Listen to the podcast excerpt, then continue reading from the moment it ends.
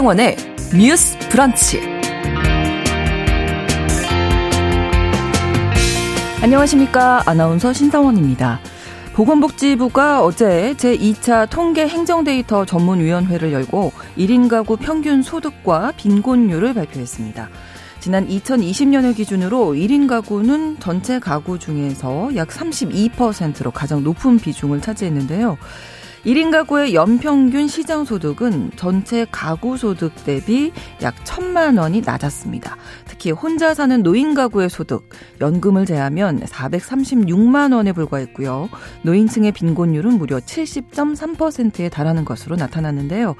오늘 첫 번째 뉴스픽에서는 정부가 분석한 1인 가구의 소득과 빈곤율 면밀히 살펴보면서 특히 70% 넘게 빈곤한 것으로 분석된 혼자 사는 노인들을 위한 정책까지 함께 고민해 보겠습니다. 지난주 MG데스크에서는 요즘 MG세대들 연애보다는 자신에게 집중한다 때문에 연애를 하지 않은 MG들이 늘고 있다 이런 이야기 나눴었는데요. 실제로 지난 월요일 통계청이 발표한 청년들을 분석한 자료를 보면 2020년 기준 평균적으로 혼인 연령으로 보는 30대에서 34세 청년 세대 미혼 비중이 56%를 넘어서 절반 정도는 결혼을 하지 않고 있는 것으로 나왔습니다. 오늘 MG데스크에서는 MG세대들의 결혼에 대한 인식, 그리고 변화한 결혼 문화도 함께 살펴보겠습니다. 11월 29일 수요일 신성원의 뉴스 브런치 문을 열겠습니다.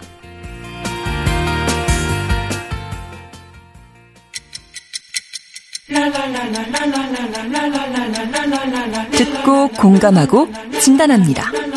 우리 사회를 바라보는 새로운 시선. 신성원의 뉴스 브런치 뉴스 pick.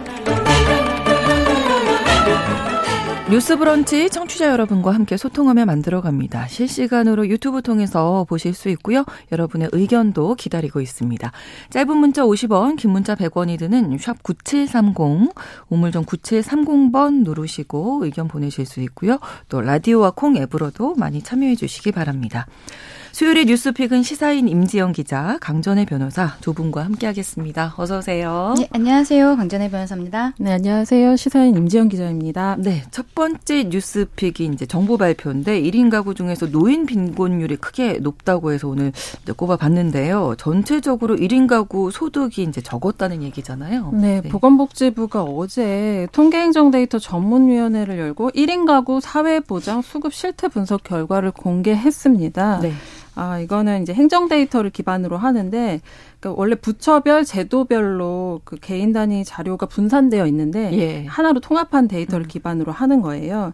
2020년 기준으로 국민 20%에 해당하는 약 천만 명 추출해서 29 개 기관의 행정 데이터를 결합한 어, 결과이고요. 그 결과 1인 가구 연평균 시장 소득이 1,860만 원으로 나타났습니다. 네. 그러니까 전체 가구 평균이 208, 2,873만 원이니까 음. 한 1,000만 원 정도 적은 금액이죠. 그러네요. 그러니까 시장 소득은 정부 지원이나 이런 걸 배제하고서 뭐 일을 통해서 벌거나 사업을 통해서 번 돈이 음. 돈을 의미하는데요. 본인 스스로 이 가구에서 벌어낸 그렇죠, 네, 그렇죠. 소득인 거죠. 전체 가구 중에서 1인 가구가 차지하는 비율이 31.8%거든요. 그러니까 네. 세 가구 중 하나가 1인 가구인데 음. 어떻게 보면 1인 가구이기 때문에 시장 소득 자체가 적은 것은 자연스러울 음. 수도 있는 것 같아요. 네. 네. 1인 가구 이 가구주의 나이에 따라서 아무래도 소득이 또 천차만별일 텐데요. 네, 문제가 나이인데요. 네. 세대 아, 그, 그 노인 1인 가구의 소득이 굉장히 낮았다는 점에 좀 주목할 음. 필요가 있을 것 같아요. 혼자 사는 가구주 나이에 따라서 그 시장 소득 격차가 굉장히 컸는데 네. 청년이라고 할 수 있는 19살에서 39살까지 1인 가구는 네. 연평균 2,433만 원을 벌었거든요.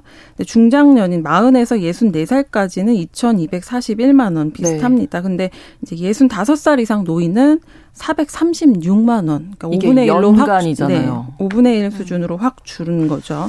음, 네. 네. 이게 여기에 이제 정부 지원이나 연금을 보태도 빈곤율이 높았다. 네, 아까 전에는 시장 소득이라고 네네. 말씀드렸는데 거기다 정부 지원 연금 보태도 마찬가지였습니다. 아무래도 상대적으로 소득이 낮다 보니까 뭐 보태도 빈곤율이 높을 수밖에 없긴 한데요.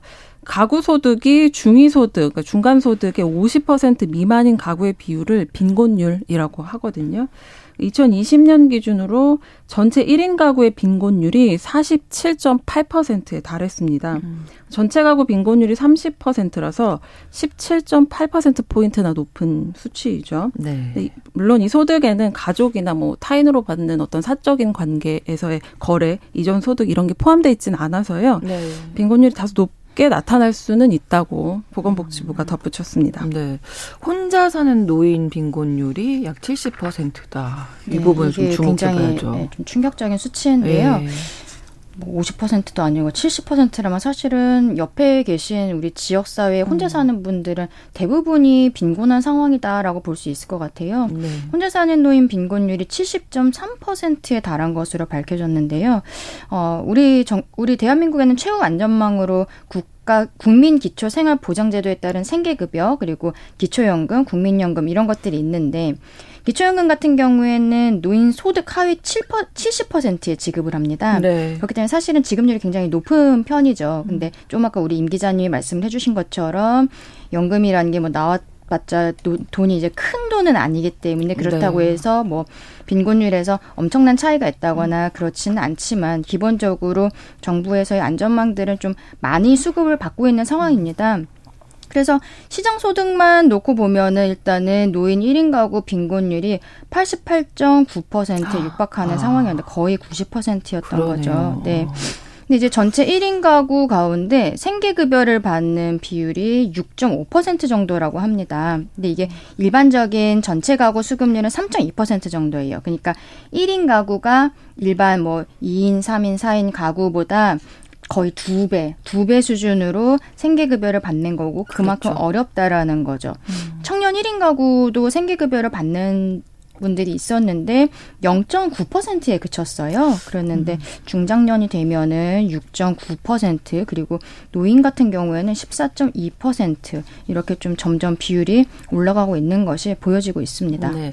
의미 있는 부분이 노인 이제 빈곤율이 이렇게 높잖아요. 여기에 네. 국가가 개입을 하게 되면 또 크게 줄어든다면서요. 네. 1인 노인 빈곤율이 국가 개입을 통해서 10 18.6%포인트가 음. 감소하는 것으로 밝혀졌는데요. 어, 다른 인구 집단 1인 청년은 청년 같은 경우 1.7% 정도 포인트 정도 감소하는 것으로 나타났고 네. 중장년 같은 경우에는 5.1% 포인트 정도 감소하는 걸로 나타났는데 노인 빈곤율 같은 경우에는 감소폭이 18.6%라는 거예요. 그거는 음. 이제 국가 개입이라는 게 연금이라든지 뭐 이런 것들인데 네. 이게 뭐 비슷한 돈을 받아도 워낙 노인 같은 경우에는 그 기본적인 소득 자체가 낮기 때문에 그렇죠. 적은 돈을 받아도 효과는 좀 어, 효과라기보다는 좀 비율상으로는 음. 좀 많이 높아지는 것이 볼 수 있었습니다. 음, 참고로 이게 지역별로도 되게 그 빈곤율에 대한 부분들이 많이 달랐는데요. 네. 대도시 같은 경우에는 1인 가구 빈곤율이 한 46% 정도 나왔습니다. 음. 중소도시가 되면 조금 더 높아져요. 48%. 근데 농어촌은 55.9%인 거예요. 네. 근데 우리 좀 생각했을 땐 사실 농어촌은 어르신들께서 계속 경제활동 하시는 분들이 많잖아요. 그렇죠. 네. 네. 네. 농어촌 60세도 음. 청년회장 하신다고 하는데 농담입니다. 네, 그런데 지금 이렇게 농어촌이 빈곤율이 굉장히 높았다, 점점 더 높아졌다라는 음. 것도 굉장히 놀랍고요.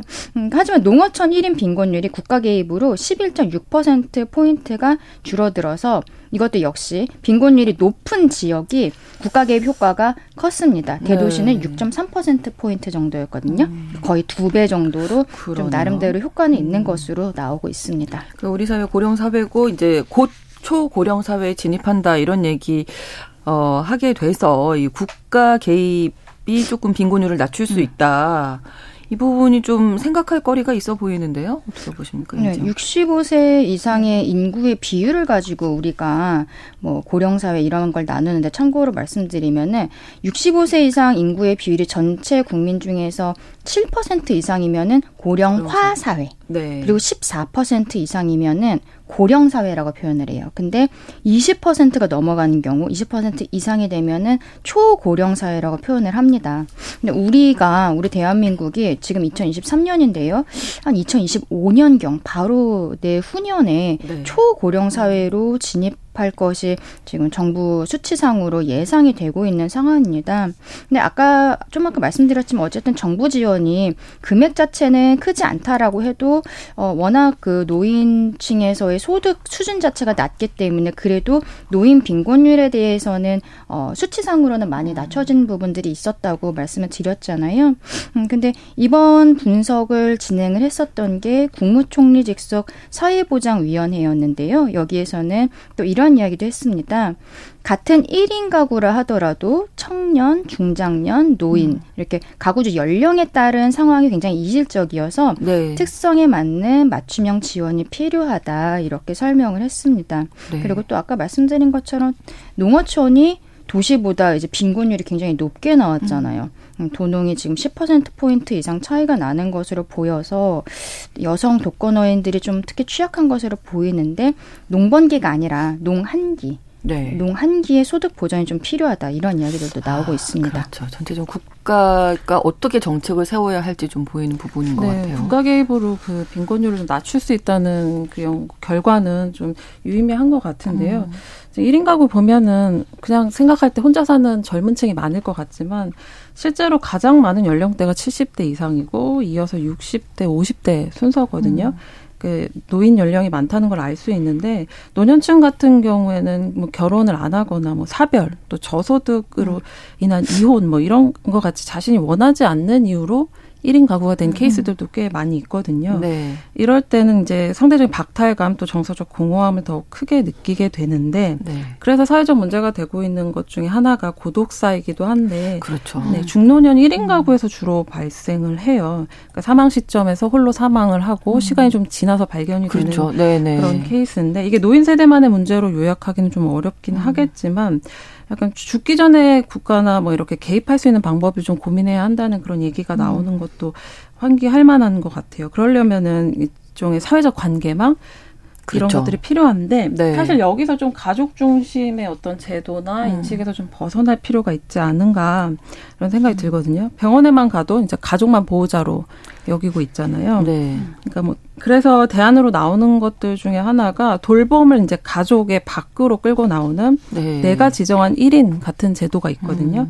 음. 가족 구성권 연구소에서 말을 한 건데 내가 지정한 1인은 의료 결정권, 연명 의료 결정권 또 뭔가 돌봄 휴가를 신청할 수 있는 권리 같은 면에서 법적 가족이나 동거인뿐만 아니라 내가 지정한 1인을 포함하도록 하는 걸 말합니다. 음. 그러니까 친밀한 관계인 관계의 동거인이 없고 혼자 사는 사람도 뭔가 생 막바지에 자신 네. 대리해줄 사람이 필요하다는 거죠. 음.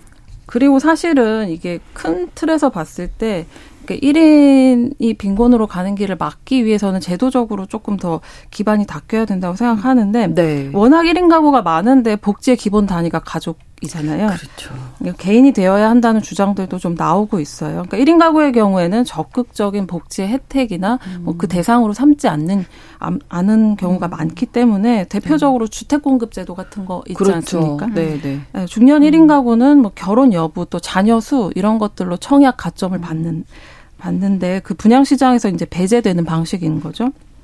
사실 안정적 주거에 대한 정, 접근권이 음. 어떤 초창기의 경제적 그 안정에 굉장히 중요한 토대가 되잖아요. 네. 그래서 뭐 1인 가구에 대한 주택 공급을 어떤 자녀적 복지 다 해주고 남는 것들을 하는 음. 그런 관점에서 볼 게 아니라 좀 공평하게 보장해야 되는 게 아닌가 이런 시각들도 이런 큰 틀에서 좀 나오고 있는 음. 주장드린 것 같아요. 네. 어제 저희가 뉴스픽에서 이제 30년 후면 2050년쯤에는 그 청년 세대가 뭐 전체 인구 한 11%될 것이다. 이런 이야기 하면서도 비슷한 얘기 나왔었거든요. 음. 네. 음. 가족의 새로운 형태를 좀 인정해야 된다. 지금 우리가 가지고 있는 이 가족 형태를 넘어선 뭐 생활 동반자도 그렇고 네.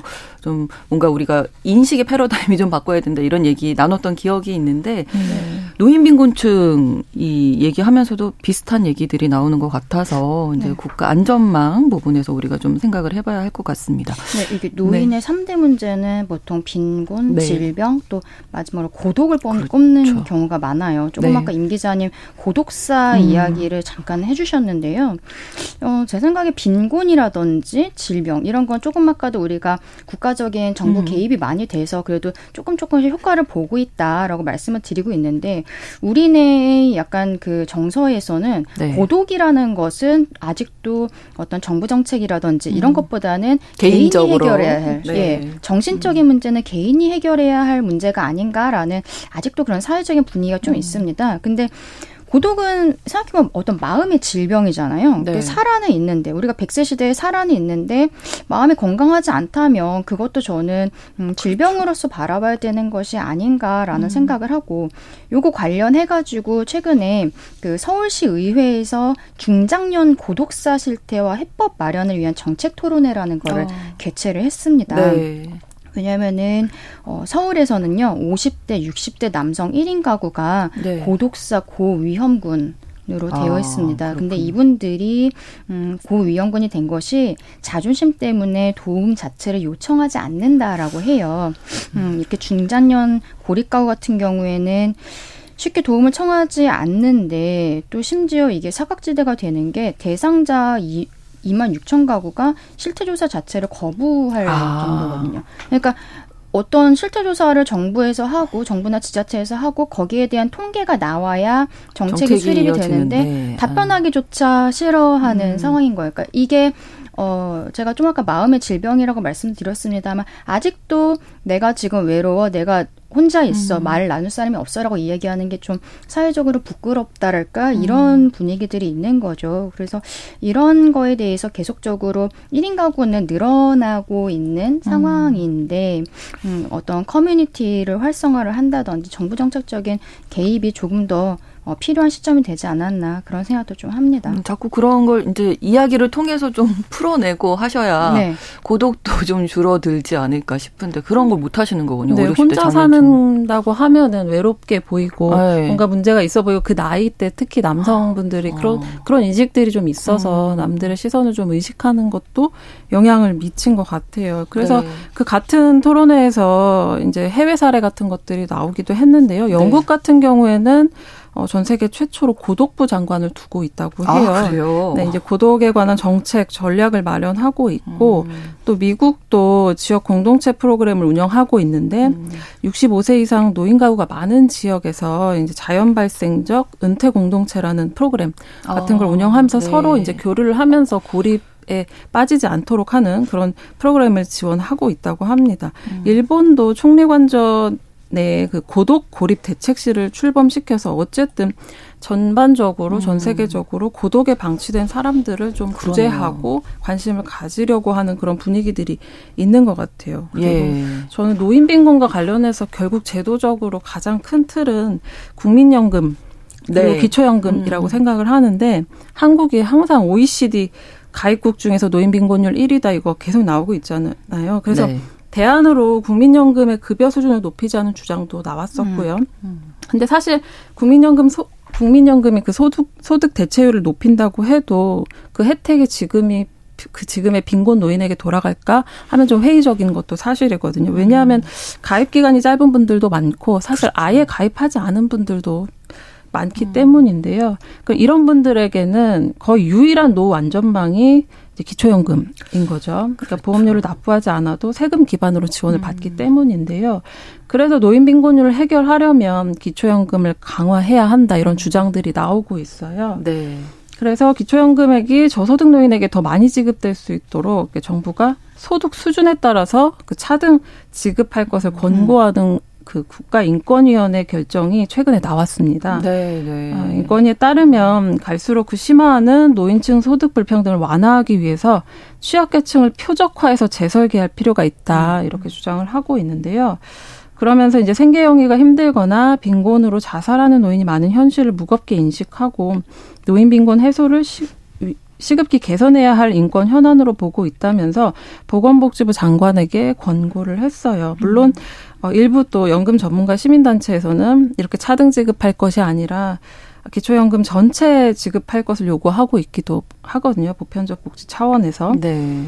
네, 그, 그, 이게 기초연금을 전체 노인으로 확대를 하면 모든 국민연금 수급자의 연금 소득도 올라갈 수 있어서 노인 빈곤 문제를 신속하게 해결할 수 있다는 그런 논리입니다. 네. 네.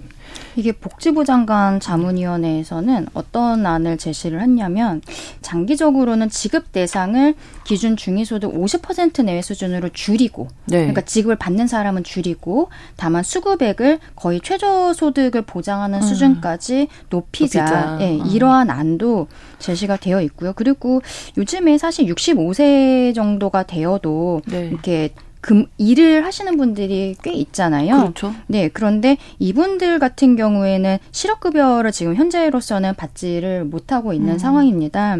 네, 근데 인권위에서는 65세 이후에도 고용되거나 어떤 자영업을 음. 개시한 분들에게도 이후에는 실업급여가 집에 그 지급이 될 수 있도록 실업급여 적용 제외 연령 기준을 좀 상향할 것도 음. 이번에 권고에 같이 들어가 있었습니다. 네.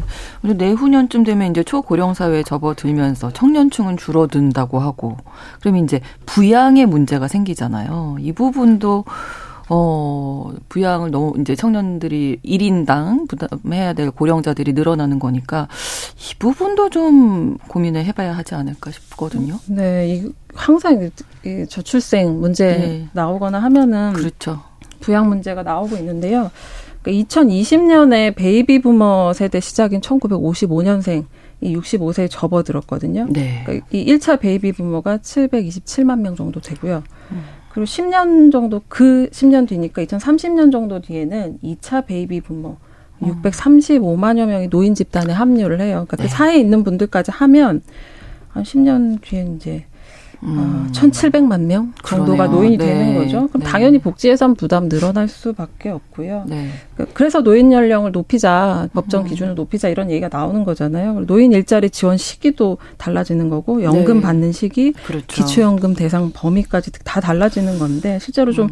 올리자는데 좀 힘이 실리고 있는 분위기이기도 하고요. 네. 근데 부양 부담이 늘긴 하지만 우리가 항상 이렇게 암울한 전망만 내놓는데 사실은 조금 5060 세대의 특성을 좀 살려서 다른 대안을 좀 제시하는 움직임들도 있거든요. 네. 그러니까 지금 앞으로의 현재와 앞으로 올 노인들의 어떤 세대 특성을 좀 긍정적으로 보자는 음. 건데 음. 그렇게 되면 공적 지출이 이렇게 비관적일 정도로 부풀려지진 않을 것이다 이런 주장이에요. 네. 그러니까 이전 세대하고 달, 다르게 베이비 부머는 뭐 취업 또 소득 활동 또 새로운 학습 이런 걸 통해서 자기 실현도 가능한 세대라고 보고 있는 거죠. 네. 그러니까 이 사람들이 일자리를 가질 수 있다면 복지 부담이 사실 그만큼 확실히 음. 줄어드는 거잖아요. 네. 그러니까 말하자면 베이비 부머들이 노후 부담을 어느 정도 자기 세대 내에서 음, 고민하고 음, 해결할 수 있다. 네. 이런 관점이에요. 그래서 대안으로 음. 말하는 게 이게 활발하게 논의되진 않았지만 연성 일자리 네. 가 필요하다 이런 주장들도 있어요. 그러니까 노동시장에서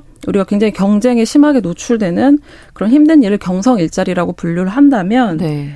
어, 뭐 지역 공동체 유지에 필요하지만 젊은이들이 종사하지 않으려고 음. 하는 또 연성 일자리도 있거든요. 연성 일자리. 네. 마을 뭐 시설의 운영 또 네. 노인 간의 서로 돌봄 서비스 음. 또 아, 그렇죠. 네, 마을 네. 관리 자원봉사 뭐 이런 것들도 있어서 음. 사실 지역 사회 공동체를 복원시켜서 고령에 적합한 사회적 역할을 만들어내는 것도 사회적으로 좀 필요한 일이 아닌가 하는 그런 얘기들도 나오고 있어요. 네. 그러니까 이게 누군가의 얘기가 아니라 이제 우리도 네. 그렇게 가고 있잖아요. 네. 부양비라는 네. 거는 이제 일하는 청년의 숫자분의 부양받는 노인의 숫자인데, 음.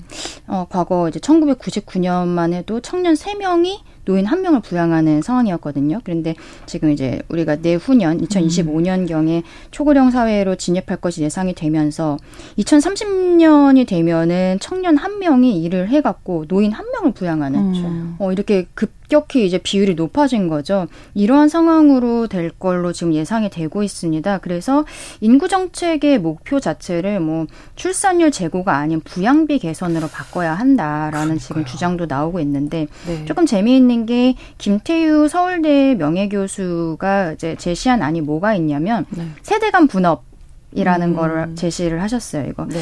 어, 발달 심리학에 따르면 한 2040 청년층은 계산력, 창의력, 추리력 이런 유동지능이 음. 높다고 합니다. 네, 저희가 요 얘기 잠시 후에 11시 30분부터 더 심도 있게 해보도록 하겠습니다. 11시 30분부터 일부 지역에서 해당 지역 방송 보내드리겠습니다.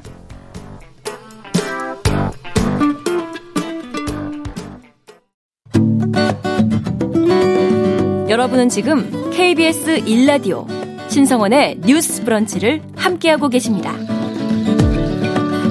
네, 노인 부양 문제 관련해서 이제 연령별로 그 특성을 살리는 정책을 펴자 이런 얘기였던 네. 거죠. 네. 아, 김태우 서울대 명예교수가 세대 간 분업이라는 것을 한번 제시를 해보셨는데요. 네. 발달 심리학에 따르면은 2040 청년층은 계산력, 창의력, 추리력 이런 유동 지능이 유동 지능이 높다고 합니다. 네. 그래서 이런 게 기술, 경영, 패션 음. 이런 직업에 적합한 능력이라고 하는데 네. 또 50세 이상이 되면은 결정 지능이 높아진다고 해요. 오. 이거는 이해력, 판단력, 네, 판단력? 인내력 음, 그렇죠. 이러한 행정, 관리, 상담 이런 직업에 적합한 능력인데 네. 결국 청년은 이제 유동 지능이 필요한 일모작 직업군으로 진출하도록 하고 은퇴할 쯤에는 결정 지능이 필요한 이모작 직업으로 옮기도록 하자 이런 네. 이야기를 하셨어요. 그러니까 어. 직업을 처음에 청년일 때 했던 직업과 그리고 50대 이상이 돼서 결정지능이 이제 있을 때 그때 음. 하는 직업으로 좀 나눠보는 게 어떠냐 이런 이야기를 하셨는데 음. 음, 이렇게 되면은 그동안에 이제 부양받는 세대로 보였던 55세에서 한 74세 정도의 장년층을 네. 경제활동 인구를 편입할 수 있기 때문에 그렇죠. 청년의 부양 부담도 덜어줄 수 있다라는 이야기를 했습니다. 이게 뭐 정답은 아니겠지만 우리가 결과적으로 지금 어 사실 그 뭐지 일용직 노동자의 그 어, 정년이 60세에서 최근에 65세로 이제 올라갔단 말이에요. 그것은 우리가 계속적으로 아마 뭐 언젠가는 뭐 70세가 음. 될 수도 있고 이건 올라갈 수밖에 없는 상황일 것 같기는 한데요. 네. 이렇게 뭐 100세 시대에서 우리가 그냥 딱 65세가 되면은 더 이상 일하지 않는다라고 이렇게 그냥 종결을 지을 것이 아니라 아까도 왜 실업급여도 제가 65세 이상도 받을 수 있도록 제도 개선 네. 공고할 거를 국가인권위원회에서 얘기했다고 말씀드렸잖아요. 그런 부분에 있어서 정부 정책적으로 계속적인 고민이 좀 필요한 것 같습니다. 네. 초고령 사회로 가고 있고 노인 빈곤율이 심각하다고 하니까 다양한 정책, 다양한 분야에서 좀 나와야 할 것 같습니다. 첫 번째 뉴스픽 마무리하고 두 번째 뉴스픽으로 넘어갈 텐데요. 어제 우리나라 이 굴지의 게임 업체죠. 넥슨 앞에서 여성 시민 단체들이 모여서 게임 문화 속 페미니즘 혐오 몰이를 규탄하는 집회가 있었습니다. 이에 앞서서 집회를 두고 이 페미 시위를 하면 가만히 있지 않겠다. 어, 이런 협박글이 올라오기도 했는데 예전에도 이 문제 한번 저희가 다룬 적이 있습니다만은 음. 지금 게임 업계에서 어떤 일이 벌어지고 있는 건지 임지영 기자님 좀 정리해 네, 주시죠. 최근 사건 좀 정리해 드리면요. 네. 게임사 넥슨이 지난 23일에 게임 메이플 스토리의 여성 캐릭터가 있대요. 네. 엔젤릭 버스터가 노래를 부르면서 춤추는 홍보 애니메이션을 공개했습니다. 그런데 일부 남성 커뮤니티 이용자들이 이 영상 속 캐릭터의 손 모양을 두고 네. 남성 혐오를 상징하는 집게손 모양이라고 주장을 했어요. 음. 집게손 모양이 이제 한국 남성의 성기 크기를 비하하는 상징이라고 그동안 얘기를 아. 해 왔는데요. 네, 네. 네, 이제 주장은 뭐 이런 거예요. 그러니까 이 해당 그 애니메이터인데 네. 해당 네. 애니메이터가 페미니즘에 경도된 게시글을 SNS에서 지속해서 음. 올렸다. 네, 회사 간의 계약으로 이뤄진 작업물인데 개인의 어떤 혐오, 음. 반사회적 사상을 숨겨 넣었다 이런 취지의 주장을 펼친 거죠. 그러니까 SNS에 네. 그 문제가 됐던 거는 표현을 찾아보니까 뭐 은근슬쩍 스리슬쩍 페미해 줄게 뭐 이런 식의 음. 말들이 있더라고요. 네. 그래서 26일에 넥슨 코리아는 홍보물 제작 과정에서 세심하게 검토하지 못해 심려를 끼쳐드린 점에 대해서 사과드린다면서 네. 영상을 비공개 처리했습니다. 그런데 넥슨뿐만이 아니라 네. 이 홍보 영상을 제작한 외주업체가 있어요. 이 외주업체랑 협업한 그 게임 던전 앤 파이터, 블루 아카이브 등 여러 이제 게임 업체도 줄줄이 사과문을 올렸고요. 네. 그날 오후에 이제 외주 업체가 제작 담당 그 직원 해당 직원을 어, 직원의 작업을 중단하겠다면서 사과문을 발표하기도 했어요. 어, 사실 그동안에도 이제 게임 업계에서 특히 여성의 이제 뭐 페미니즘 이런 사상 검증 논란이 계속 있어 왔다고 들었는데 이 때문에 일자리를 잃은 노동자들도 있었다고요. 네, 실제로 지난 7월 모바일 게임 림버스 컴퍼니라는 데라는 개발사가 있는데요. 네. 이 프로젝트 문의 한 여성 일러스트레이터가 이러한 페미 사상 검증을 당한 끝에 계약 종료 통보를 받은 일이 음. 벌어진 것이 밝혀졌습니다. 그 일부 게임 이용자들이 해당 일러스트레이터가 과거 페미니즘 관련 게시물을 올렸다는 이유로 본사를 찾아가고 게임에 별점 테러를 한 거죠. 그랬더니 결국은 이 프로젝트 문이 이 해당 일러스트레이터에게 해고 통보를 한 것이죠. 음. 예, 또 카카오 게임즈 같은 경우에도 모바일 게임 가디언 테일즈라는 것이 있는데 여기에서 진행한 공모전에서 그 유저들이 당선된 여성 작가에 대해 이 어, 페미니즘 성향이 있다 이런 문제 제기를 한 겁니다. 네. 그래서 당선작을 게임에 구현하겠다라고 하면서 공모를 했었던 건데 이, 이 가디언 테일즈가 발표 7시간 만에 이 당선된 여성 작가에 대한 결정을 번복하는 일도 있었어요. 그래서 음, 음 이런 것들이 계속적으로 좀 문제가 되고 있는데 아까 말씀드린 것 중에 7월에 있었던 그 프로젝트 문의 여성 일러스트레이터 이분 네. 같은 경우에는 음, 계약 종료 통보를 받았다라고 했는데 결과적으로 이건 해고 통보일 음. 것 같거든요. 네. 왜냐하면 네. 아마도 어, 계약 기간이 끝났으니까 더 이상 연장하지 않겠다라고 그렇죠. 해도 이게 부당해고의 기준에 있어서 그 다음번에 자연스럽게 이게 계약이 연장이 될 것이라고 예상이 되는 상황이었다면은 그냥 계약 기간이 끝났다라고 해도 계약 종보, 종료 통보 자체가 음. 어떤 부당해고에 해당할 수 있다라는 그런 판결들이 있어요. 그래서 네. 저는 사실 이분이 여기에 대해서 부당해고라든지 이런 거에 대해서 법적인 구제 신청을 지금 하셨는지는 모르겠습니다. 음. 어, 언론에 이렇게 보도가 되지 않고 있기 때문에 네. 이런 것들을 이렇게 좀 피해자 쪽에서 좀 법적으로 문제 제기를 하고 이게 기사화되고 좀 판례까지 좀 나오는 이렇게 됐으면 좋겠습니다. 네. 어제 그 이제 여성 시민단체들이 기자회견을 한 건데 내가 뭐였잖아요. 어떤 얘기들 나왔는지. 아 근데 이, 이번 사건에서 좀 핵심적으로 볼 거는 이게 네. 결국 해고냐 아니냐 해고까지 이어진 사건이라는 점을 제가 아까 전에 덜 말씀을 드렸는데 네. 처음에 그 외주업체 제작사가 입장문을 통해서 네. 의도하고 넣은 동작이 아니다. 음, 해당 스태프는 음. 키프레임을 작업하는 원화 애니메이터이기 때문에 모든 작업에 참여하지도 않고 동작 하나하나 컨트롤 자체가 불가능하다 네. 이런 입장이었어요. 그렇지만 아. 죄송하다 불편하게 해드린 음. 점에 대해서는 그 회수해서 폐기하고 재작업할 것이다. 뭐 이게 입장이었는데 이후에 한 번 더 입장문을 내서 뭐 의도가 아니었다고 아니란 태도를 취한 부분에 대해서 실망을 드렸고 어, 해당 스태프 개인의 SNS 내용을 언급을 했어요. 그러면서 페미니즘 관련 발언을 리트윗하는 등의 사실 때문에 본인 회사가 만든 모든 영상을 특정 성별 혐오 작품으로 대중이 평가하기 시작했다는 것에 대해서 회사가 인지를 했다. 그러므로 어. 해고 퇴사를 결정했다 이런 아, 식으로 냈거든요. 네, 네. 그러니까 그러다 나중에 삭제를 했어요. 그러니까 이번 그 음. 결정에 대해서 여성 시민 단체들은 어제 넥슨 사, 사옥 앞에서 2023년 노동법 사망을 애도한다. 또 개인사상 검열, 부당해고 규탄한다라고 적힌 근조화한 음. 아홉 음. 개를 놨어요. 어, 이제 이게 너무 과잉 대응이고 기업들이 음. 혐오 세력 앞에 그야말로 납작 엎드렸다라고 비판을 한 거죠. 음. 그러면서 이제 한국 여성민우회, 양대노총 같은 여성노동 인권 단체들은 0.1초 만에 지나간 자연스러운 손의 움직임을 남염의 증거라고 우기는 주장이 통한다면 음. 누가 이 혐오몰에서 벗어날 수 있겠나. 음. 이런 몰이는 모든 여성을 위협하며 이들에 대한 실제적인 폭력으로 이어질 수 있다. 이렇게 비판을 네, 했습니다. 그러니까 지금 이번에 넥슨 게임에 있어서 문제가 되고 있는 부분이 억지인데 이거를 주장하는 이게 뭐 페미니즘적인 부분 아니냐 이렇게 주장을 하는 것 자체가 억지인데 어, 이 지금 시민단체에서 하는 네, 얘기는요. 네, 네. 근데 그럼에도 불구하고 지금 이 게임사가 사과를 하고 있단 말이에요. 유저들에게. 네. 네. 음. 그래서 그 부분에 대해서 시민단체에서 어제 음. 긴급 기자회견을 열어서 이러한 게임 업계의 상황에 대해서 규탄을 하는 것이고 네. 이게 페미니스트 마녀 사냥이다. 무지성적인 방침이다라고 이야기를 하고 있습니다. 네. 또 흉기 사진도 올리고 이제 이 시위를 두고 또 협박 글까지 올라와서 너무나 갈등이 지금 첨예하게 부딪히고 있다. 이런 생각이 드는데 게임 업계에서 일하는 노동자들이 일단은 근무 실태가 아주 어렵다면서요. 그래서 이걸 좀 보호해야 한다. 네. 이런 얘기가 나오고 있죠. 예, 지난달에는 국회에서 국정감사가 있었는데 예. 국회 환경노동위원회 국정감사장에서 게임업계 이러한 페미니즘 사이버 불링, 사이버 불링이라는 건 사이버 음. 따돌림을 네. 말하거든요. 게임업계 페미니즘 사이버 불링 사상 검증으로부터 노동자를 보호하기 위한 방안이 처음으로 논의가 됐습니다. 네. 그래서 지금 고용노동부와 소속기관 뭐 서울 중부 고용노동청 같은 경우에는 노동자 보호를 위한 필요한 조치를 취하겠다라고 하겠다라고 밝혔는데 아직까지는 뭐 구체적인 수준까지는 음. 아니고요. 음, 바로 지난달에 처음 논의가 된 상황이어서 그렇구나. 좀 지켜봐야 될것 네. 같습니다.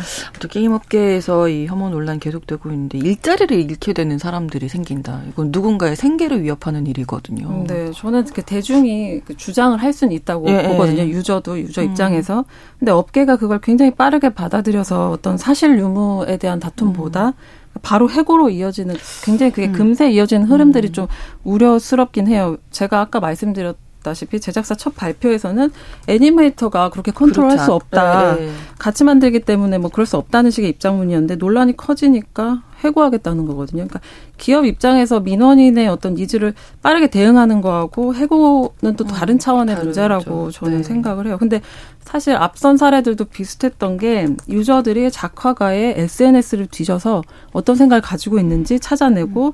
그게 게임 내 일러스트 작업에 어떤 영향을 미칠 거라고 추측을 하는 거거든요. 음, 네. 근데 그 과정에서 개인 SNS에서 이미 삭제된 posting까지 복원을 하는 그 사이트, 음. 복원하는 사이트까지 이용해서 기어코 뭐, 뭔가를 찾아내는데 아.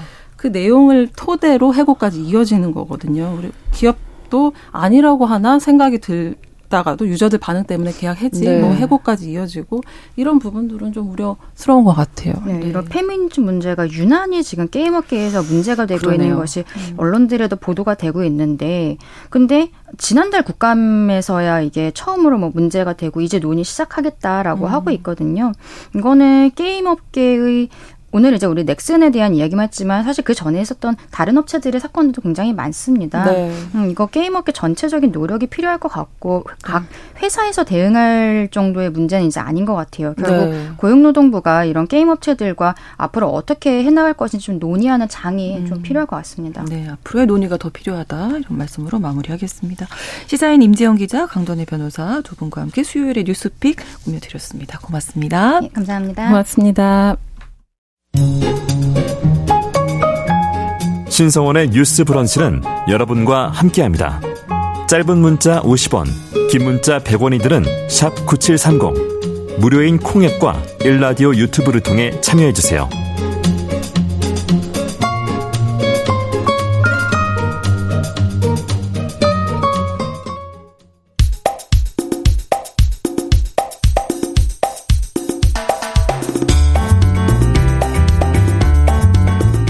시각으로 우리 사회를 진단합니다.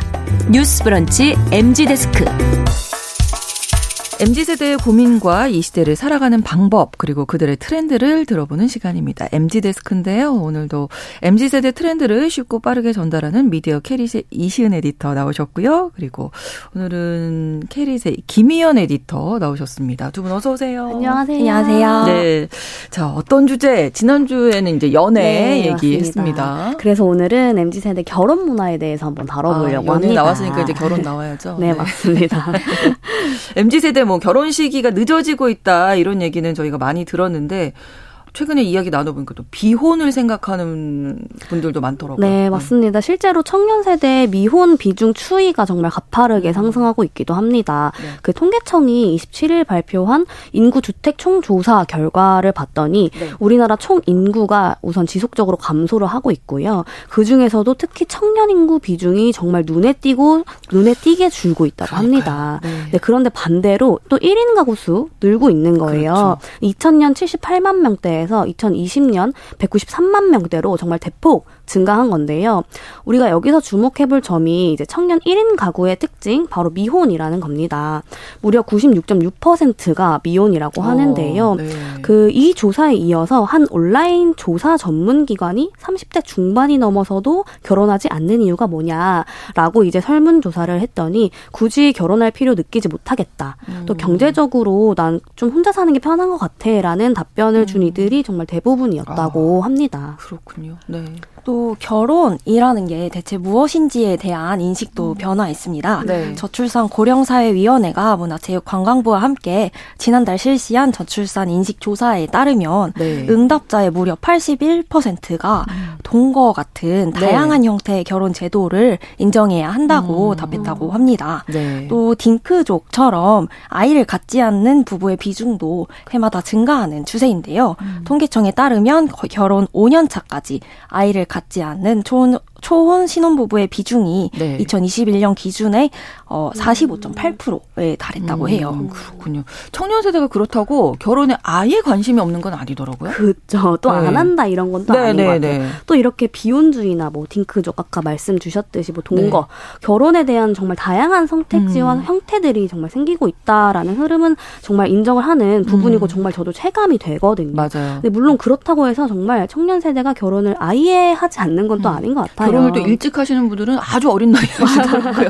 맞습니다. 또 특히 코로나 이전이랑 음. 또 이후 양상이 매우 다른 아, 것 그렇죠. 같습니다. 네, 코로, 코로나로 인해서 이제 결혼을 미뤄뒀던 예비 부부들이 음. 이제 엔데믹이 들어서면서 미뤘던 결혼을 이제 계속 하고 있는 음. 추세고요. 근데 이때 살펴봐야 될 게 mz 세대의 결혼식 문화는 그 결혼 비율이 줄어드는 것과는 또 별개로 굉장히 다양해지고 있다라는 겁니다. 네. 결혼 준비 과정부터 또 결혼식의 형태까지 요즘 정말 많은 것들이 달라지고 있더라고요. 그러니까요. 그러면 이 달라진 결혼 문화 어떤 게 있는지 좀 알아볼까요? 네, 우선 형식을 깬 식 진행 음. 순서가 정말 큰 변화라고 보입니다.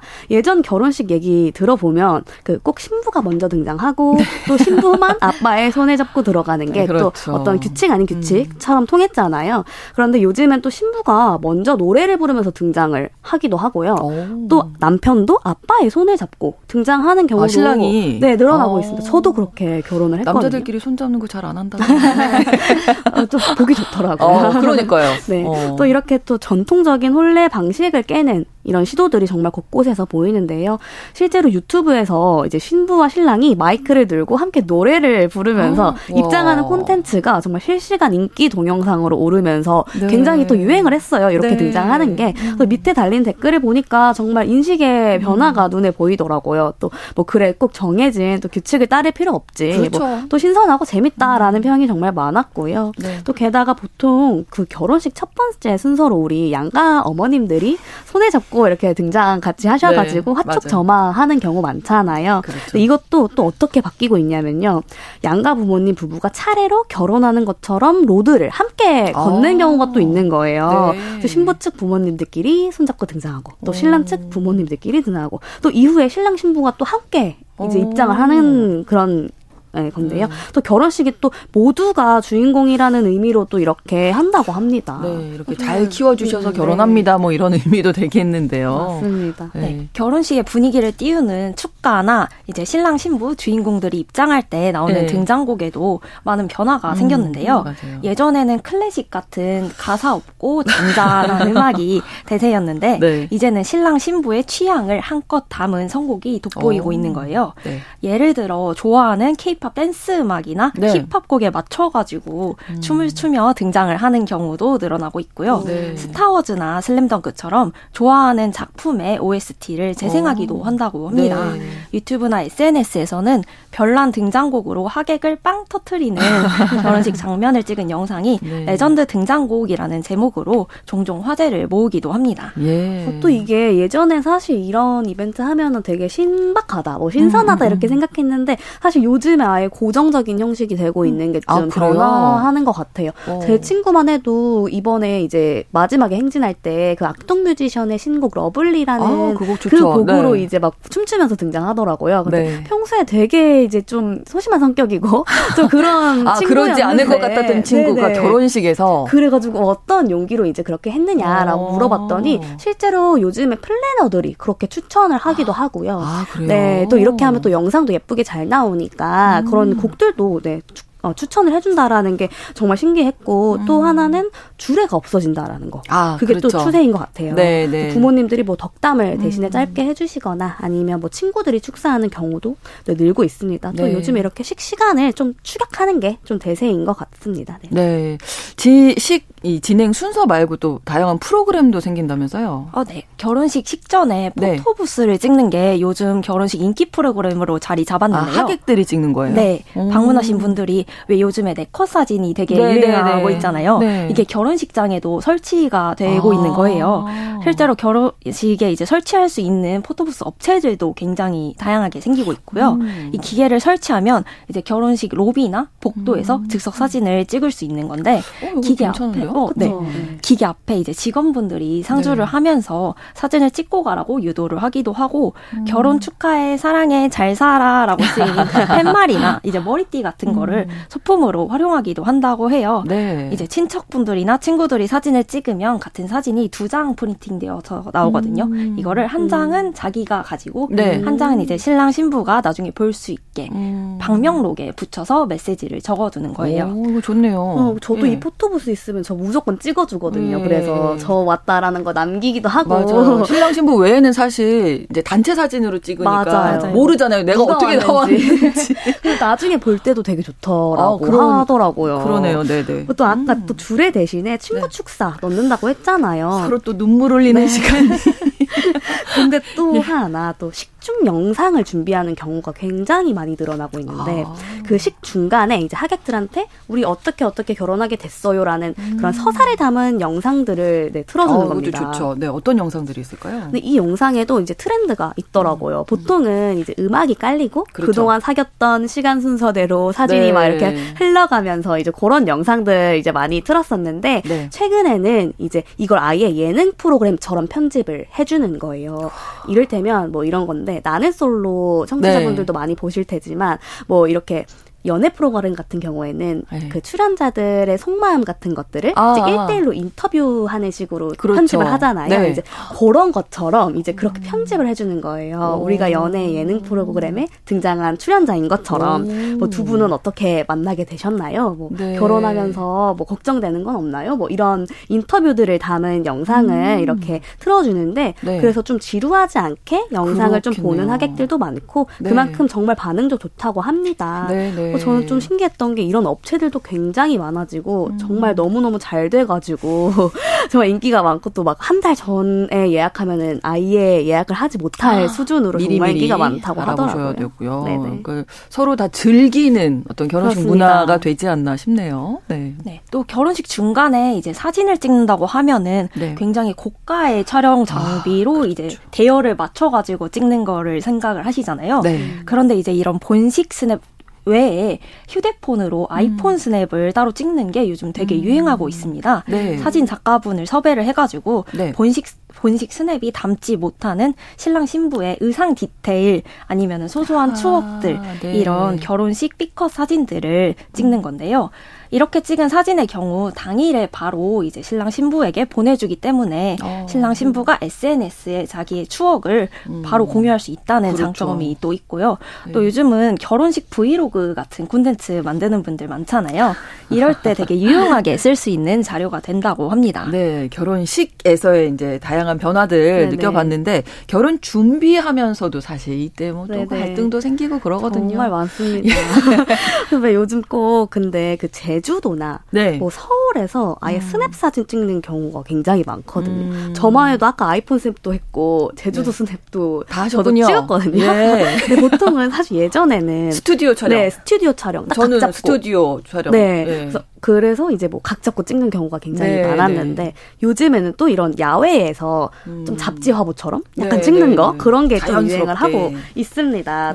뭐 사실은 뭐 스튜디오나 개인의 선호에 따라서 스냅을 병행해서 찍기도 하는데요. 그 중에서 이제 제주 스냅이 인기인 이유를 좀 봤더니 방금 말씀드렸던 그 아이폰 스냅 이용하는 것과 같은 이유예요. 음. 뭐 야외 스냅 사진의 경우에서는 이제 좀 달리는 것을 찍기도 하고 아예 뒷모습을 찍어주기도 그렇죠. 하더라고요. 네. 그래서 이렇게 정적인 포즈가 아닌 사진을 요구하는 경우가 음. 많기 때문에 좀, 좀 선호하는 사람들이 많다. 이렇게 음. 보여지고요. 자연스럽죠, 아무래도. 네, 맞아요. 네. 또 이게 좀 저는 좋은 포인트라고 생각을 했던 것이 네. 장소 또한 일상적인 경우가 많다는 거예요. 음. 그러니까 이를테면 둘만의 추억이 담긴 놀이터에서 찍어주세요. 라고 하면 오. 특정 아파트 그냥 내가 살았던 예. 옛날에 살았던 놀이터 예. 가가지고 찍어주기도 하고요. 어. 또 자주 놀러 갔던 데이트 장소 있을 거잖아요. 두 사람한테는 정말 의미 있는 장소 장소에서. 그렇죠. 오, 좋은데요. 저는 이제 음. 혜화에서 예전에 데이트를 되게 많이 했었는데 그 혜화 골목 같은 데서 이제 촬영해달라고 오, 분위기 좋겠는데요. 네, 하는 거죠. 오. 근데 또 약간 이게 좀 이제 비싸거든요. 아. 네, 대부분 이런 스냅 사진의 아, 경우에는 네. 네, 1인 작가나 뭐 2인 작가 이렇게 선택을 음. 할 수 있는데 뭐 100만 원 초반대 가격부터 이제 200만 원 초반대 가격도 굉장히 다양하고요. 뭐 네. 영상이 포함된 경우엔 더 비싸겠죠. 음. 그래서 근데 이런 경우에 인기 작가들은 사실 1년 전에 예약을 해야 될 정도로 음. 정말 치열하고요. 그러다 보니까 사실 이전보다 사진에 투자하는 경우가 정말 늘고 있다라고 봐도 될 것 같습니다. 꽃값이 많이 든다고 저희 때는 그랬는데 사진에 많이 투자하시는군요. 네. 네, 또 다른 경우로 아날로그나 빈티지 음. 감성을 살려가지고 네. 필름 카메라로 웨딩 사진을 찍는 경우도 심심찮게 생겨나고 있는데요. 네. 이와 관련해서 최근 2030 예비 신혼부부의 버킷리스트로 꼽히는 특별한 콘셉트가 있다고 해요. 네. 바로 왕가위 감독의 게 영화 천장지구를 오마주한 콘셉트로 사진을 찍는 건데요. 이 영화의 유명한 장면 중에 하나가 남자 주인공이 여자 주인공에게 웨딩 드레스를 훔쳐서 입혀주고 음. 오토바이 뒤에 태우고 함께 질주하는 씬이 있는데요. 네. 이게 포스터에도 담겨있죠. 이 장면에서 착안해서 음. 웨딩 드레스와 양복을 입고 영화 배경과 비슷한 시장 아니면 수도관 수족관 등을 돌아다니며 네. 웨딩 사진을 찍고 싶어하는 이들이 생겨나고 있는 겁니다. 네, 실제로 이런 거 네. 찍은 개그맨 부부도 있더라고요. 어, 그래서 정말 예. 큰 화제가 되기도 예, 했어요. 남기면 좋을 것 같긴 한데 이제 비싸다고 하니까 약간 좀 멈칫하게 될 것 같기는 한데 결혼식 준비 문화가 이렇게 다양해지면서 네네. 약간 잡음도 있다는 건 어떤 얘기예요? 네, 사실 그만큼 문제되는 점 굉장히 많은데요. 네. 아무래도 결혼식 과정에서 생기는 플래너 업체들과의 좀 마찰이 음. 제일 큰 것 같고요. 뭐 예를 좀 들어드리자면 최근에 그 네. 본인 피부에 대한 트러블이 있다, 음. 나 홍조가 되게 되게 심하다라고 이야기를 이제 했는데 네. 그거를 아 그 말을 했음에도 불구하고 커버를 제대로 안 해줬다라는 아, 이유로 이제 네 결혼 식에서 정말 음. 빨개진 그런 네 그런 이제 소식이 들렸는데요. 계속 이제. 남는 사진인데. 네 맞아요. 네. 근데 사실 그만큼 적지 않은 금액을 쏟다 보니까 음. 이제 양측의 의견을 들어봐야겠지만 네. 뭐 이런 것들이 또 이제 네 이제 이런 어떤 뭐 문제가 되기도 하고 하거든요. 네. 사실 결혼 한 번 하면 다시 만날 고객이 아니다라고 생각하는 아. 업체들이 조금 많다라는 것을 좀 아쉽다라고 생각하는 이제 분들이 음. 굉장히 많아지고 있습니다. 네 아무튼 MZ 세대들의 결혼 문화 이렇게 달라지고 있다는 것 오늘 또 새삼 또 알게 된 것 같습니다. 오늘 MZ 데스크 미디어 캐릿의 이시은 에디터, 김희연 에디터 두 분과 함께 이야기 나눴습니다. 고맙습니다. 네, 감사합니다. 감사합니다. 뉴스 브런치 수요일 순서 마치고요. 저는 내일 11시 5분에 다시 오겠습니다. 고맙습니다.